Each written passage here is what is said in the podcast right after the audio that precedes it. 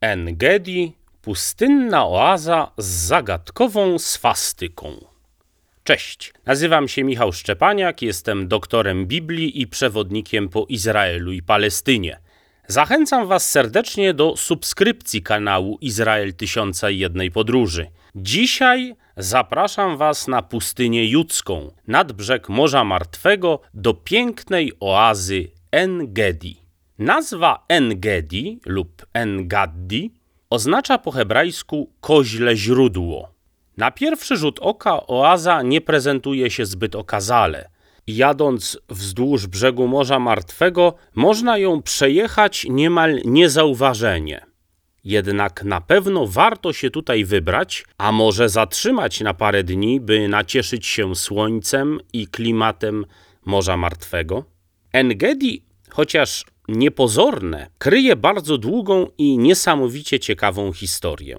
Już pięć tysięcy lat temu, u schyłku epoki miedzi, albo inaczej halkolitu, istniało tutaj bogate i ważne sanktuarium, o czym świadczy odnalezienie przez archeologów w tzw. Tak grocie skarbów w sąsiedztwie Engedi ponad 400 przedmiotów z miedzi o przeznaczeniu kultowym.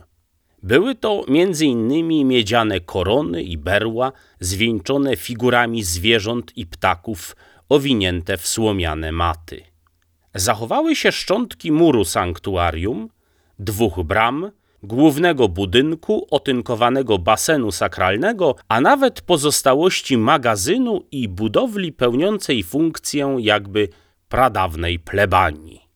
Biblia kilka razy wspomina o miejscowości Engedi. Zarówno autorzy ksiąg biblijnych, jak też antyczni historycy pozostawali pod wielkim wrażeniem piękna oazy pełnej gajów palmowych, winnic czy drzew balsamowych. W ogóle, kiedy dzisiaj drogą numer 90 przemierza się zachodni brzeg Morza Martwego, Trudno uwierzyć, że ta okolica obfitowała w zakłady produkujące artykuły spożywcze, ceramikę. Co jeszcze ciekawsze, w Engedi znaleziono pozostałości wyrobów ceramicznych pochodzących z Attyki, czyli współczesnej Grecji, datowanych na VI-V wiek przed naszą erą, co oznacza, że nie tylko wyrabiano, ale też importowano naczynia. Z jeszcze wcześniejszego okresu pochodzą odkryte odważniki i pieczęcie, ślady sporządzania w Engedi drogocennych pachnideł. Przemysł perfumeryjny nad Morzem Martwym istniał przez wiele stuleci, również w czasach życia Jezusa. Na tym obszarze pozyskiwano też bitum, naturalny asfalt, który dalej eksportowano do Egiptu. Wreszcie do epoki wczesnego średniowiecza w pobliżu Engedi przeprawiały się statki z solą i zbożem. W Engedi znaleziono oblepioną skamieniałą solą antyczną drewnianą kotwicę. Krótko mówiąc, pas nadmorski od Jericha po Enbokek tętnił życiem i miał wielkie znaczenie przemysłowe, choć dzisiaj patrząc na okolicę, trudno w to uwierzyć. W okresie hasmonejskim, czyli na ponad 100 lat przed narodzinami Jezusa, Engedi wchodzące w skład krainy Idumei, było królewską posiadłością, przez pewien czas nawet stolicą Idumei, czerpało zyski z produkcji rolnej i bogaciło się na soli i bituminie. Wspomniałem, że nazwa Engedi oznacza koźle źródło. Nadano ją nie bez powodu. Do dnia dzisiejszego można spotkać tutaj żyjące dziko koziorożce nubijskie – zwierzęta, których podobizna stała się emblematem wszystkich parków narodowych w Izraelu. Jak będziecie przemierzać pustynię judzką i Negew, nieraz zdarzy się wam zobaczyć te piękne ssaki o wadze do 50 kg, majestatycznych rogach mocno wygiętych do tyłu i sierści w kolorze pustynnego krajobrazu. Termin źródło w nazwie również nie jest przypadkowy – Współcześnie rzesze turystów odwiedzających oazę udają się w górę do wąwozu, gdzie znajdują się liczne strumienie, małe jeziorka i wodospady, z których najsłynniejsze są dwa: wodospad Dawida i wodospad Szulamitki. Obie nazwy wiążą się z przekazem biblijnym. Tekst pisma wspomina o ukrywającym się w okolicy królu Dawidzie. Natomiast oblubienica z Księgi Pieśni nad Pieśniami, którą niekiedy nazywa się szulamitką, przyrównuje swojego kochanka do grona henny w winnicach Engedi. Wiecie już zatem, że oaza obfituje w słodką wodę, ulokowana jest nad brzegiem Morza Martwego, była w okresie halkolitu ważnym sanktuarium, a w starożytności znaczącym ośrodkiem handlowym i przemysłowym. Pora więc na przyjrzenie się Engedi z innych stron. W pierwszym wieku naszej ery, w latach 66-73 lub 74, trwała tak zwana pierwsza wojna żydowska. Najbardziej zaciekłe i krwawe walki między Żydami a Rzymianami toczyły się w Jerozolimie i na Masadzie. Masada, pustynna twierdza położona 20 km na południe od Engedi, o której opowiadam w osobnym podcaście, stała się symbolem tragedii, ale również niezłomności Żydów w walce. Jednak mieszkańcy Masady mają także inne, mroczniejsze oblicze. Zebrani na Masadzie żydowscy partyzanci, zeloci, wraz ze swoimi rodzinami w pewnym momencie wojny przeciwko Rzymowi nie mieli już zapasów. Postanowili więc udać się do sąsiedniego Engedi, oazy, czyli jakby spożywczego marketu. Podjęli jednak decyzję, że nie będą płacić za rozmaite dobra, lecz je sobie zabiorą. Możecie sobie wyobrazić radość mieszkańców oazy, którzy oczywiście zaprotestowali i bronili swojej własności. Zeloci uznali, że sprawę należy rozwiązać inaczej, po czym wymordowali wszystkich stawiających opór 700 mieszkańców oazy En-Gedi. W odcinku o Qumran i odkrytych tam starożytnych rękopisach nadmieniłem, że w latach 50. i 60. XX wieku eksplorowano całą pustynię judzką w poszukiwaniu kolejnych cudownie przetrwałych zwojów. Rewelacyjne znaleziska, które ujrzały światło dzienne w Wadi Murabbaat i w Nahal Hever, zawierały zwoje z tekstami biblijnymi, ale także szczątki korespondencji i dokumenty prawne zapisane po nabatejsku, aramejsku i grecku, a pochodzące z czasów powstania Szymona Bar Kochby. Co jeszcze ciekawsze, zachowały się nawet listy samego Szymona Barkochby do m.in. komendanta obozu w Engedi.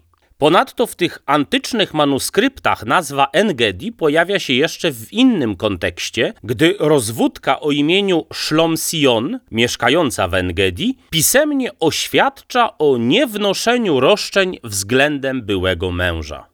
Powstanie Bar Kochby z lat 132-135 można uznać za ostatni akord żydowskiej państwowości, ostatni zryw niepodległościowy. Upadek powstania w 135 roku można by przyrównać do klęski insurekcji kościuszkowskiej. Tylko, że Polska straciła swoją niepodległość na 123 lata, a Żydzi na ponad 1800 lat. W oazie Engedi można zobaczyć stanowisko archeologiczne z pozostałościami dwóch synagog. Pierwsza bożnica została wzniesiona w okresie rzymskim między II a III wiekiem. Na jej posadzce wyłożonej białą mozaiką pojawia się zaskakująca współczesnego odbiorcę swastyka. Swastyka utrwalona przez nazistowski aparat terroru ma fatalne konotacje i jest jednym z najbardziej znienawidzonych symboli. Niemniej jednak wywodzi się z Indii i została poświadczona już w trzecim tysiącleciu przed naszą erą. To jeden z najbardziej archaicznych symboli solarnych, przedstawia krzyż z ramionami załamanymi pod kątem prostym. Jeśli załamują się w prawo, to swastyka – jeżeli zaś w lewo to sauwastyka. Swastyka obecna w kulturze Indii, Chin i całej wschodniej Azji uważana jest do tej pory za pomyślny święty znak, wyobrażenie słońca wiosennego i życia jako takiego. Pamiętam, jak widziałem wymalowane swastyki na bramach domów w Indiach i w Nepalu.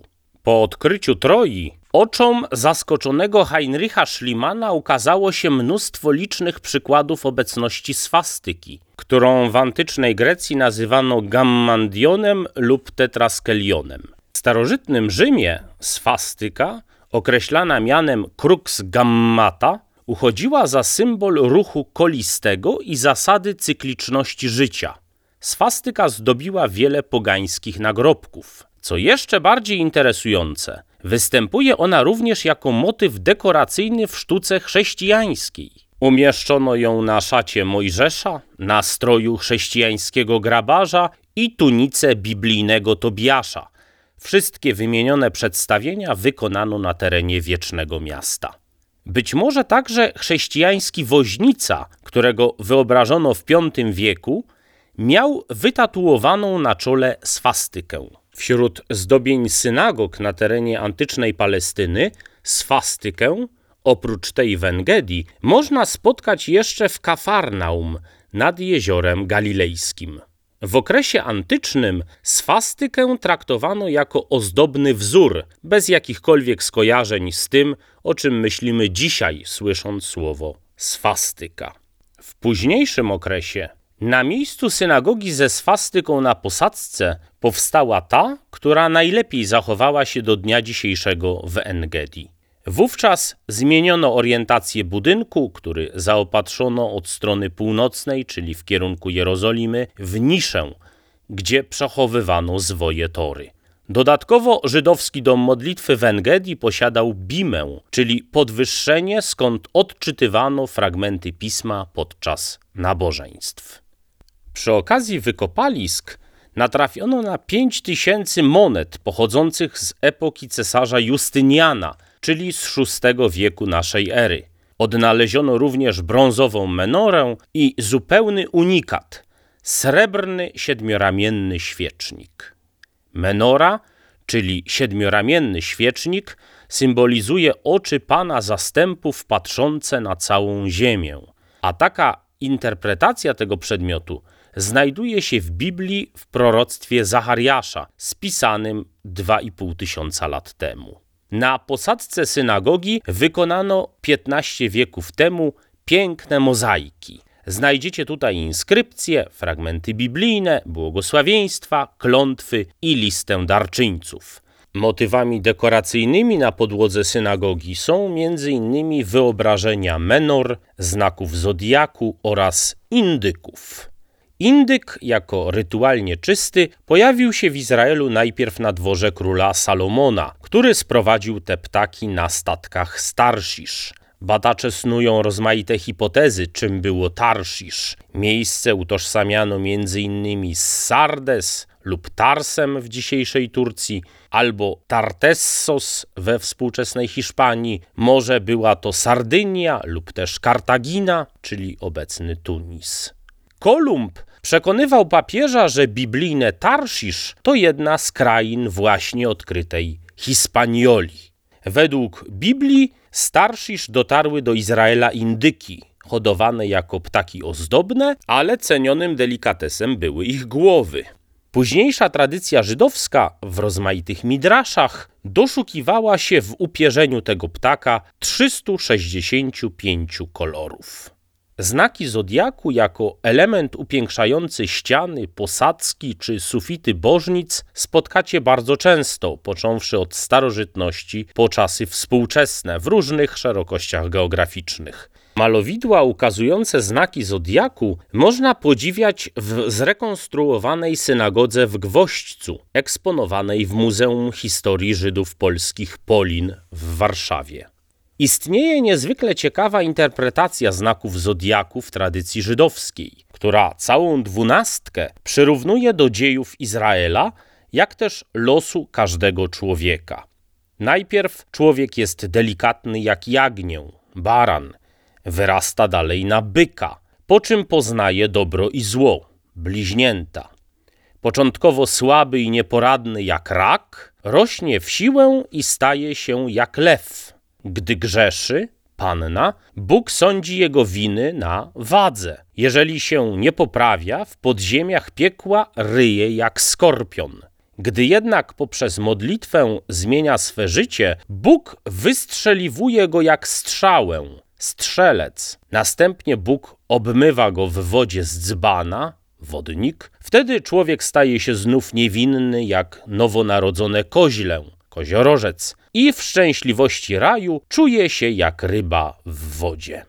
Chociaż Engedi niezwykle rzadko odwiedzają polscy turyści w ramach grup zorganizowanych, to jednak warto wiedzieć o istnieniu tej pięknej, pustynnej oazy z dobrze zachowaną synagogą i cudownymi kaskadami wodospadów ukrytymi w skalnym kanionie. Jeśli wybieracie się do Izraela samemu, polecam Engedi jako świetne połączenie wypoczynku ze zwiedzaniem. Genialny relaks na środku pustyni z fantastycznym widokiem na lazur Morza Martwego. Dziękując Wam za uwagę, zapraszam do wysłuchania kolejnego odcinka z cyklu Izrael Tysiąca i Jednej Podróży. Jeszcze raz zapraszam też do subskrypcji kanału Izrael Tysiąca i Jednej Podróży. Do usłyszenia.